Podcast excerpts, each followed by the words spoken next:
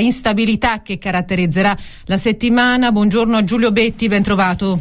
Buongiorno a tutti. Ho detto bene, sarà un alto e basso, diciamo, come tendenza per, per questa fine febbraio.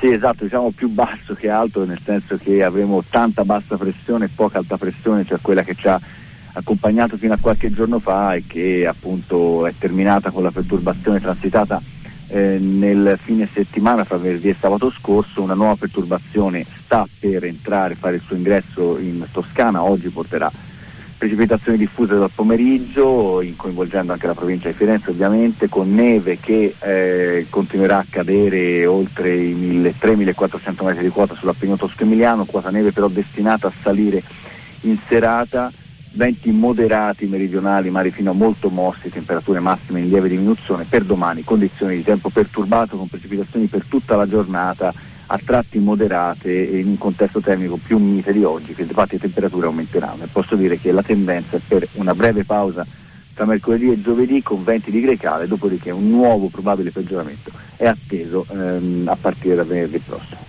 E allora ci faremo trovare preparati anche con il Lama, grazie, buona giornata, prossimo collegamento e aggiornamento domattina, adesso breve pausa pubblicitaria e poi entriamo in Newsline con le notizie.